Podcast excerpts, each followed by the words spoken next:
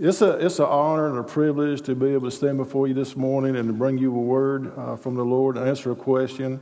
Um, what we want to do this morning is take a look at the question. Um, you know, when the world ends, do Christians and non Christians alike go through the same judgment? And we're going to get there, but you ever, you ever, you ever seen the movie uh, or read the book Huckleberry Finn?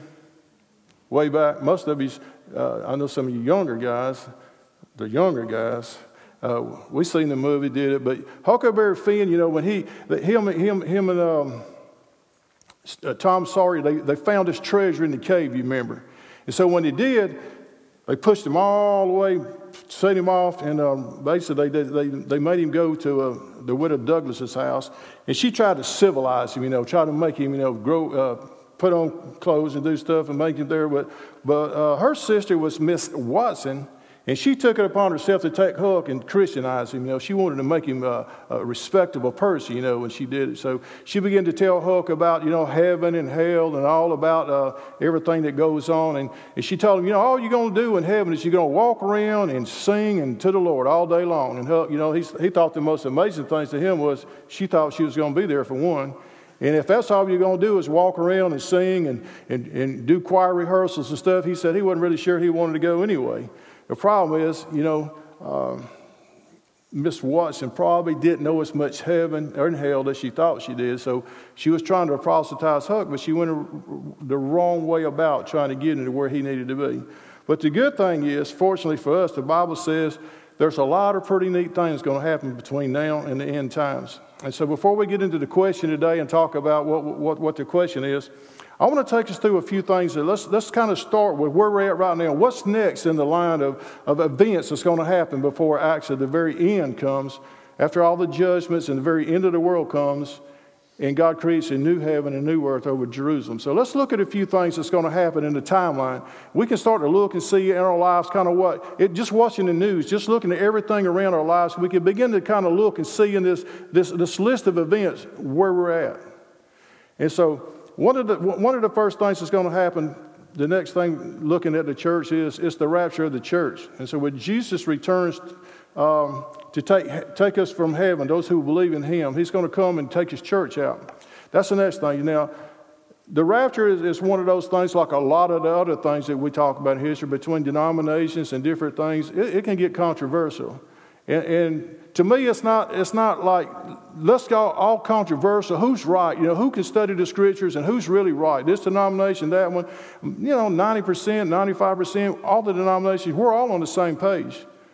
And to me, it's like I heard a pastor say one time when I was younger, he says, you know, he just believes in panology. Everything's going to pan out just the way God wants and the way He set it up and the way He's going to orchestrate it. So I don't want to talk about these things. We want to get to the question, but I want to give you these events. First, it's going to be the rapture of the church. Second, there's going to be the judgment of believers for rewards for faithful uh, service. The third thing, the revival of some expression of the Roman Empire, yes, uh, through the great. Uh, evil that will come in that time. During that time, it's going to be a lot of evil that's come. The fourth thing is going to be the rise of the Antichrist.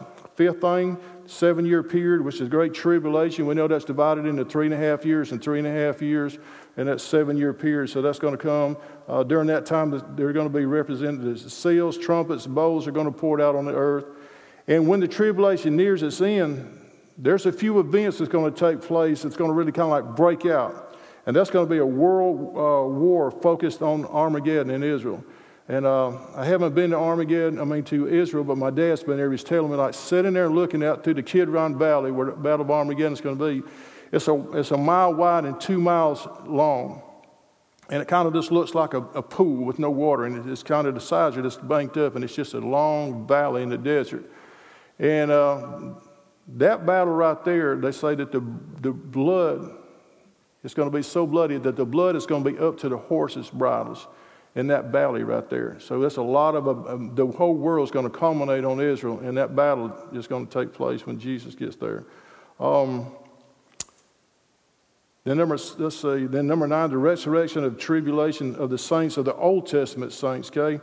And they're going to reign with Christ in his kingdom. And then number 10, the millennial kingdom of Christ, during which we will reign on the earth from the throne, Jesus will in, his reign there in Jerusalem. And 11 is going to be a final rebellion after Jesus reigns for a thousand years, and there's going to be total peace on the earth. then there's going to be a, a, final rebellion where Satan is loose for a season on this earth because the people for a thousand years that were born, there was Satan was locked up in hell. So there was never a time that they were even deceived. There was never a time when they were tested. There was never a time when they were uh, tempted into doing sin. Everything was just peaceful like it should be. But after that thousand year reigns, then we're going to have Satan lose for a season. He's going to deceive many uh, in that time. Number 12, the resurrection and final judgment of the wicked is going to come. And 13, uh, the eternal new heaven and new earth, which is over Jerusalem, will come. So you can see from these events that there's nothing really boring.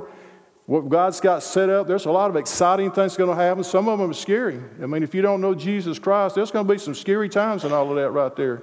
There will people uh, that, that, that will think they're going to heaven, but have never really made that decision that what they should. So in reality, what we all need to do is be ready today because we don't know. We're not promised tomorrow. We're not even promised five minutes from now.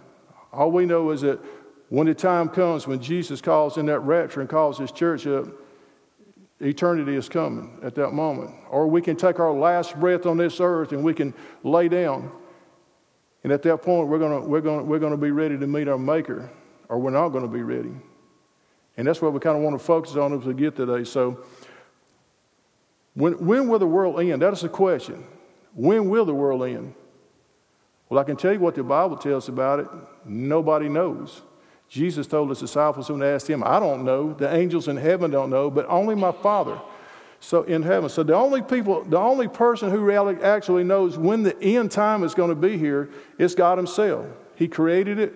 It's kind of like sometimes I hear people talk to their children. They say, you know, hey, and they're doing something. They say, I brought you into this world, and I can take you out of this world. You know, that's you're on my last nerve, and you're just about there. That's the way God is. God created this earth, and God's going to destroy this earth in His time frame when He's ready. Okay, Scripture's very clear about that. There's no mistaking when God's ready. But sometimes when things get quiet, I think sometimes you can actually hear the, the horse's hoofs in heaven. I think we're getting to a place where we're getting really, really close. It could be another 10,000 years. I don't know. Too many people try to, to think they can go through the scriptures and they have found some magic connotation of, of some kind of a, a, a hidden mystery and, and they, they, they figured out the code and they, they can, nobody's ever done it and many's tried. But sometimes I just, as I'm praying, I just, in my mind, I just kind of think, you know, it's got to be getting close. And it's almost like you can just hear the horse's hoofs. And so, as he's just standing ready. And I can just, in my mind, I just imagine the angels grooming that horse, that white horse that Jesus is going to get on. And it's kind of like a, a horse that's sitting in the starting gates before a race. You know, they've been fed that high protein meal and they're just excited and they're just they're sitting in the starting blocks and they're just, they're just, they're ready. And I think all of heaven is probably preparing right now for what God's about to do with the church. But my question many times is are we ready? Are we as ready as, as heaven is?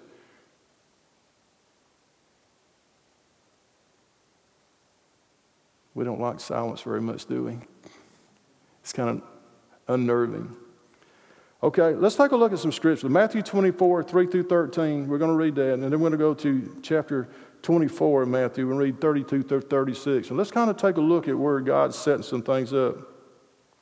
It says that Jesus was set on the Mount of Olives in verse 3, chapter 24. As Jesus was sitting on the Mount of Olives, the disciples came to him privately, telling, uh, Tell us, they said, when will this happen, and what will be the sign of your coming at the end of the age? Jesus answered, Watch out that no one deceives you, for many will come in my name, claiming that I am the Messiah, and will deceive many. Even the elect, Scripture tells us, will be deceived in the last day. Even the elect. So he will deceive many. Verse 6 You will hear of wars and rumors of war, but you will see to it that you will see it, but don't be alarmed. Such things must happen, but the end is still to come. How many wars and rumors of war do we hear on the news every day now? Chapter 7 Nation will rise against nation, and kingdom against kingdom. There will be famines and earthquakes in various places. All those are the beginning of birth pains. Birth pains come when, when that lady is about to give birth to that child. And For you moms who have had children, you, you remember those pains. And I think the world is feeling those birth pains right now that Jesus is talking about. Verse 9 says, Then you will be handed over to be persecuted and put to death, and you will be hated by all nations because of me. At that time, many will turn away from the faith and will betray and hate each other. Many is going to turn away from the faith. Just a few weeks ago, was it in Ohio when, when a guy came into a, a, a junior college and he made everybody get on the floor and he said, If you're a Christian, stand up. And the ones who stood up, he began to shoot and kill them. See, see, people had a choice at that moment to say, I don't know Jesus. They're looking at the person right beside them and they're dead. But Student after student after student stood up and said, Yeah, I'm a Christian. I'm a Christian I'm willing to die. They are in the presence of the Lord. The Bible says to be absent from the bodies to be present with the Lord. I had to stop and ask myself sometimes, you know, there's times in my life when I'm saying, you know, if I was in this situation, this is exactly what I do. And then when I get into that situation, it's like, I didn't always do exactly what I thought it would. But I can tell you, since I lived my life in such a way in my younger years and have come to Christ in a more mature, I, I don't think I would have a problem with standing up and say, This is my faith too. And if God wants me now, He'll take me now. And if He don't, He's going to leave me here to do some more ministry and to do what he, He's called me to do. But I, I know I'm ready. And the answer and the question is we all have to ask ourselves, Am I ready? Am I ready? Okay? And many false prophets will appear and deceive many, in verse 12, because of the, the increase of wickedness, the love of most will grow cold, but the one who stands firm to the end will be saved. The one who stands firm to the end will be saved. And this gospel of the kingdom will be preached in the whole world as a testimony to all nations, and then the end will come.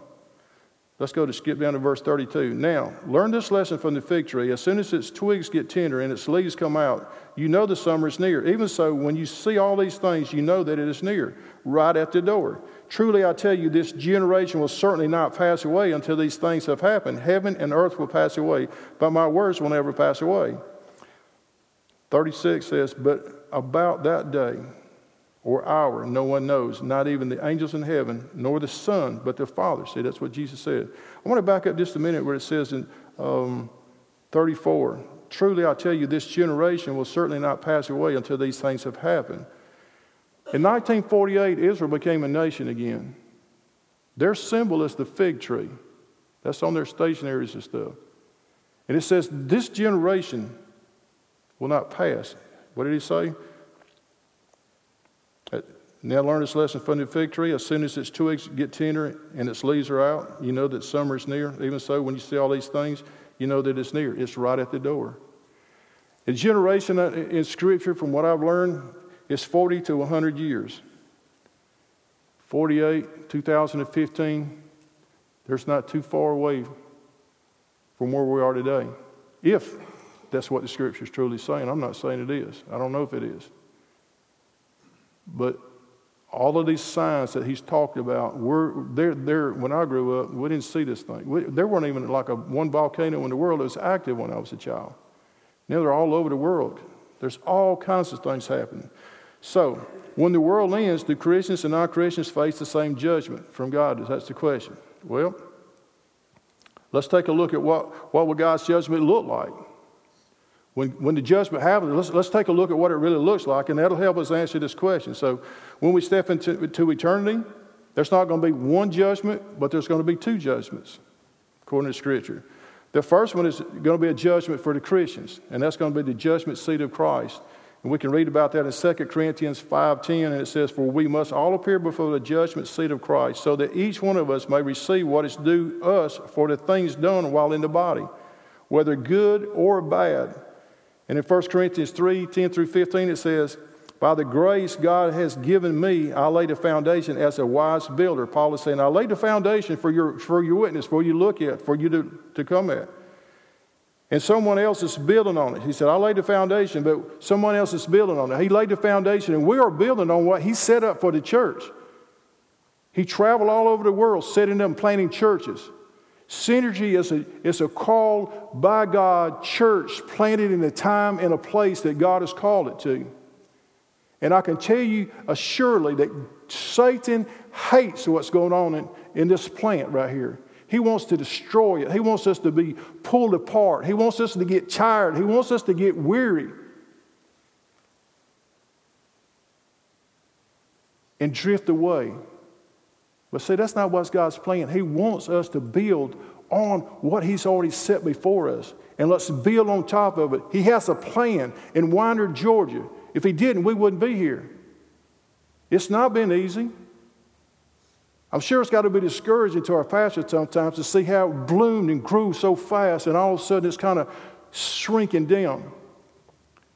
But see, to me, that's not necessarily a bad thing because I think sometimes when, when, when the lawn uh, is going and you get so busy and you don't have time, you're doing so many other things, you don't have time to, to, to really weed it out and do the flower beds. You get the grass cut, but you don't have time. Sometimes there has to be this weeding out process to see who are the called and who are the chosen. Because, see, Scripture says that many is called, but only a few are chosen. But if you look at that chosen word there, it, it basically breaks down to the ones that answer the call are the ones that are chosen. God puts the call out to many, but a few decide that they want what God wants, and a lot decide they want what the world wants. They don't have the time, the tenacity, the desire, or the drive many times to do what God has called us to do. Okay? For no one, in verse 11, for no one will lay any foundation other than the one already laid, which is Jesus Christ. Christ laid it. He's used Paul, he's used disciple, he's used over the thousands of years. He's laid this foundation up, and we just continue to build, build, build. And the more we build on the solid foundation, the stronger we're going to be. Okay? Then in verse 12, Paul breaks down into two categories of works. Number one, he says, gold, silver, and costly stones. Well, let me just go ahead and read it. If anyone builds on the foundation using gold, silver, costly stones, wood, hay, or straw, their work will be shown for what it is, because the day will bring it to, to light. It will be re- revealed with fire and the fire will test the quality of each person's work. So he, he categorized it out here. Number one, he says that there's gold, silver, and costly stones. And when they're put into the fire, they're just going to become stronger, more better, more pure. And then the second category, he talks about the way the, the, the, uh, the wood, the hay, and the stubble. And you know what happens when we put that in the fire? It's just going to be burnt to ashes. And so when we stand at that judgment seat of Christ, he says he's going to put fire to our works. Let's go ahead and um, look at 13. Their work will be shown for what it is on that day when it brings to the light. It will be revealed, be revealed with fire, and the fire will test the work. In verse 13, did you notice? If you look, I'm sure it doesn't in, in the scripture there, you see on your board. In 13, it says, day. Because the day, the day will bring it to light. That word day is capitalized. The reason it's capitalized is because it's speaking of the judgment, but not only the judgment, but the quality of the works is going to be tested by Jesus. Jesus is going to be our judge when we stand before that judgment that day. And it says he's going to put fire to our works, okay? For, verse 14 there says, If what has been built survives, the builder will receive a reward. So here in 14, there will be levels of rewards in heaven, it's talking about.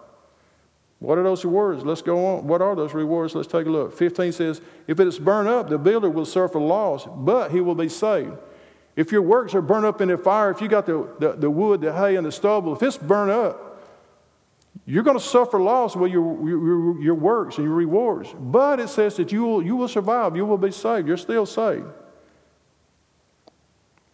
And it says, even though only some are escaping through the flames, you know, they're just barely making it from hell and stepping into eternity in heaven. Let's look at Romans 8 11. It says, There is no condemnation for those who are in Christ Jesus. So we know that when we get to heaven, we're not going to be condemned for what we've done. We're not going to be condemned for you know, we were an A Christian, a B Christian, a C or D, or mm, the F's probably not going to make it. They're probably, you know, failing grade, okay? So we're not going to be condemned when we stand before Jesus, but we will be judged. And that's the important thing you realize that we're going to be judged, okay? Jesus will, will judge us on our motives. What are our motives as a Christian? Why are, why are we a Christian? Why do we call ourselves a Christian?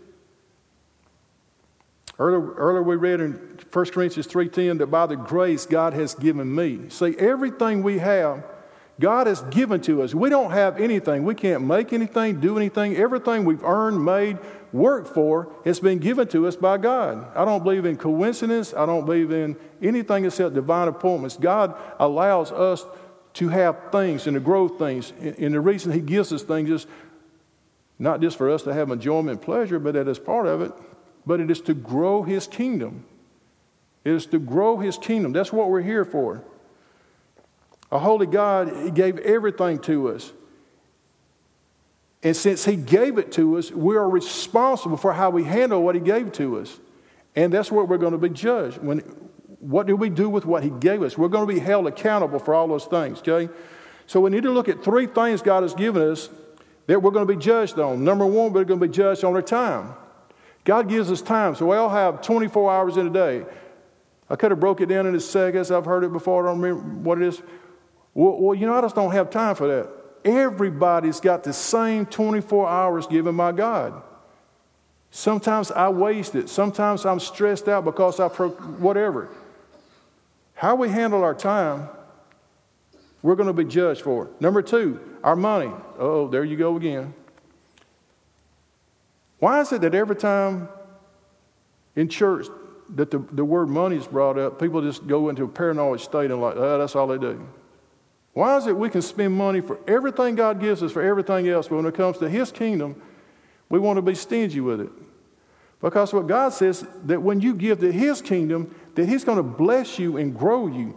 But hey, He gives us money, right? We said nothing we have we have except that God gave it to us. We're going to be accountable for money. For every single penny that we spend in this life, we're going to give an account. The third things we're going to be, our motives, we're going to be looked at, we're going to stand for accountability, it's our gifting.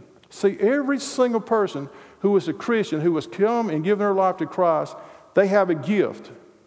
At least a gift, one gift. Some people have many gifts. And some people don't even know what their gift is. And if you don't know what your gift is, it's time as a Christian to start asking God, what is my gift? Most of the time, you're already flowing in your gift. You just don't realize it. But if you don't know what your gift is, if you don't start serving, you're probably never going to figure out what your gift is because God gave you a gift to serve the church, to build up the body of Christ, to build up each other, okay? Every single person, we has got to come and begin to serve. So if you don't know what your gift is, you can discover it by getting involved. Okay? We've got, pl- if you just look on the back of your connection cards, there's plenty of opportunities for you to get involved here and as you go through these doors to your work, to your, your, your, your ball games, everywhere you go, you have opportunity to use your gifts and talents. And there's a whole list of those in Scripture. So God's called us to be uh, spectators, or really, I mean, we got it backwards. God has called us not to be spectators in this life, but to be participators. That's what God wants us to be, is to be participators in His kingdom, in building on this foundation, building the church, building the community, building a reputation as a church that we're givers, that we're lovers, that we, we care about people. We want you to come. We want to help you grow. We want to help you get through life. We want to get you through your crisis. We want to help you strengthen. We want to teach you how to grow. Okay, so let's look at for the non non Christians. They're, they're going to go through what's called the white throne, the great white throne judgment. And if you don't know Christ, he's going to be the judge there too. Revelations 20, 11 through 15 says, Then I saw a great white throne, and him was seated on it. The earth and the heavens fled his presence, and there was no place for them. And I saw the dead, great and small, standing before the throne, and books were open. books were open. Another book was open, which is the book of life. See, there's going to be books, many books that's got the sins of the people who are lost, who have never come to Jesus. But there's one book that's going to have the book of life, which has the names of all of those. So there's books that's carrying those people who were lost, books, many books. But for the Christian, God only has one book to put those in. 13 says, The sea gave up the dead that were in it, the dead, the death and Hades gave up the dead that were in them, and each person was judged according to what they had done. Then death and Hades were thrown into the lake of fire. The lake of fire was the second death. Anyone whose name was not found written in the book of life was thrown into the lake of fire. Let's go just a little bit farther. Go to Matthew 7, verses 13 and 14. Enter through the narrow gate, for wide is the gate and broad is the way that leads to destruction, and many will enter through it. But small is the gate and narrow, and the road which leads to life, and only a few will find it. See, if you're not a Christian today, you're on that wide road. You're on that wide road that's leading to destruction. And, and there's books that are being written for all of the people who are on this way. S- some of them are really good people. Some of them are, are great people. But they don't have Jesus in their life. And then, and then you got the, the narrow road that leads to heaven, destruction in heaven. And I think a lot of times people don't really get what the word repent means when we come to, to Christ. It, it's, a term, it, it's a term like soldiers who are in, in, in a drill. They're marching, and, and, and their drill sergeant is calling them out, up, two, three, four, up, about face. Usually that soldier plants one foot in the middle of that, turns straight around the opposite direction, 180 degrees. That's actually what repent means. It means you're on a road to destruction and God begins to knock on your heart's door. No man comes to the Father except what's called by the Spirit. And when He starts knocking on your door, you know that it's God. You know that there's something in there that God's trying to get your attention to. And He's wanting you to turn from that wide path that's leading to destruction, and He wants you to turn on this narrow path. Okay? So, if you're not a Christian today, one of these days, you're going to stand before a holy and awesome God, and you're going to give an account of everything, okay? So the reason that the wrath of God falls on those who, who are follow, don't follow on Jesus is because when Jesus was on that cross and he took the punishment for all our sins, we are covered from that wrath by the blood of Jesus Christ as a Christian. Those, like I say, some were good people have never been covered by the blood of Christ. They've never repented of their sins. They never realized that there is an awesome and mighty God who wants to use them and do things with them. But it's their decisions. I had a guy the other day I was talking to witness, and he was, he, he was going through some tough stuff. And I told him, hey, you know what? What, what you just need today, I, we had talked several times. I said, what you need is just to reach out and grab hold of Jesus. And he says, I'm not good enough to go. And he was very ignorant. And I said, Well, what do you think it would take to make you have a better day? And he said, If I could just die and go straight to hell. And I said, No, that's not what you want. You're not going to like it when you get to hell. And he said, Well, it's my choice. It's my choice. And I agreed with him. You're exactly right. It is your choice. Definitely your choice. You know, you know the most dangerous thing about hell is? I read there's a recent survey that said that, that one half of 1% of Americans think they are not going to hell. Now, didn't we just read the scripture that says many, many is going to go? There's many books even recording these people. One half of 1% think they're not going to hell, okay? Jesus said hell is, is going to be more crowded than heaven is. In Matthew 7 13, enter through the narrow gate, he said, enter through the narrow gate because many are going to go to destruction, but only a few here. Okay? So, who are the ones who will be in the white, white, great white throne judgment? Here's four types of people who are going to be judged. Number one, the procrastinator. I know I need to get saved. I just got some things in my life I need to get done. I, I, one day I'm going to get saved. You don't know when your day's coming. Be ready. The coward. This is the person who, who knows the decision they need to make. They know about heaven, they know about hell. Well, you know, if I, my friends, I I, my friends won't hang out with me if I know Jesus. You know, I, I think my life will change. I don't, they're just a coward. They make a decision. Then we got the prideful. You know what? I don't really need Jesus. I got my life down. I think I can run my life a whole lot better than Jesus. I don't really need Jesus. I got it all together. Who needs him? And then there's the church member. This is the one that stuns me the most. You know, you'll never find in Scripture where it says there's a Catholic, a Baptist, a Presbyterian, a Lutheran, a Pentecostal. You'll never find one, one of those denominations listed in Scripture that says this denomination is going to go to heaven. Because God's not about denominations, He's about a person who receives Him. Okay? According to Scripture, you can go to church your whole life. You can be a good person, you can listen to the right music, you can do everything right. But because you, you were in the right environment, but you don't have the right experience with God, you're going to miss out on heaven. And you're going to have the great white throne judgment. Okay? So I'm going to ask you today how long are you going to live your life that way? I'm asking you, do you know Jesus? Okay? So, what judgment will you face? What judgment will I face? Okay? Someday, we're going to stand before that God. There's going to be one or two judgments that we're going to stand for one for the lost, one for the saved. Okay? Will the judgment seat of Christ for the saved, or will it be the great white throne judgment for the lost? Will you that procrastinator, that coward, for the one who, who serves God, uses your talent, uses your gifts, and you're going to stand before God and you're going to be on that narrow path. Which is your judgment? Will you just close your eyes for a minute right now? Will you just take one second to search what your motives are? Why do you come to church? Because you meet people Because, you know, it's Sunday. I just do my thing, you know. I don't have God, I don't really have time for God during the week. You know, my job, my family, I got so much stuff going on. But, you know, Sunday I ought to come to church and check off the box, you know. I made it to church this Sunday, God. I did good. Thank you. But do you spend time with Him this week? Are you planning on spending time with Him the rest of this next week? If God looks at your checkbook, will He be proud of where you spent His money?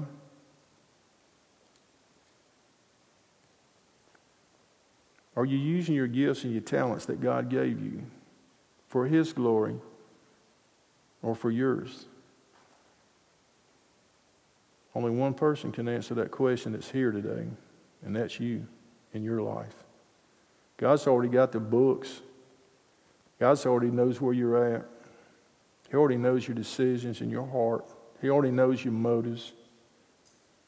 So, with every eye and every head bowed right now, I'm going to ask you today if you've never made that decision for Christ and you know that you don't have tomorrow,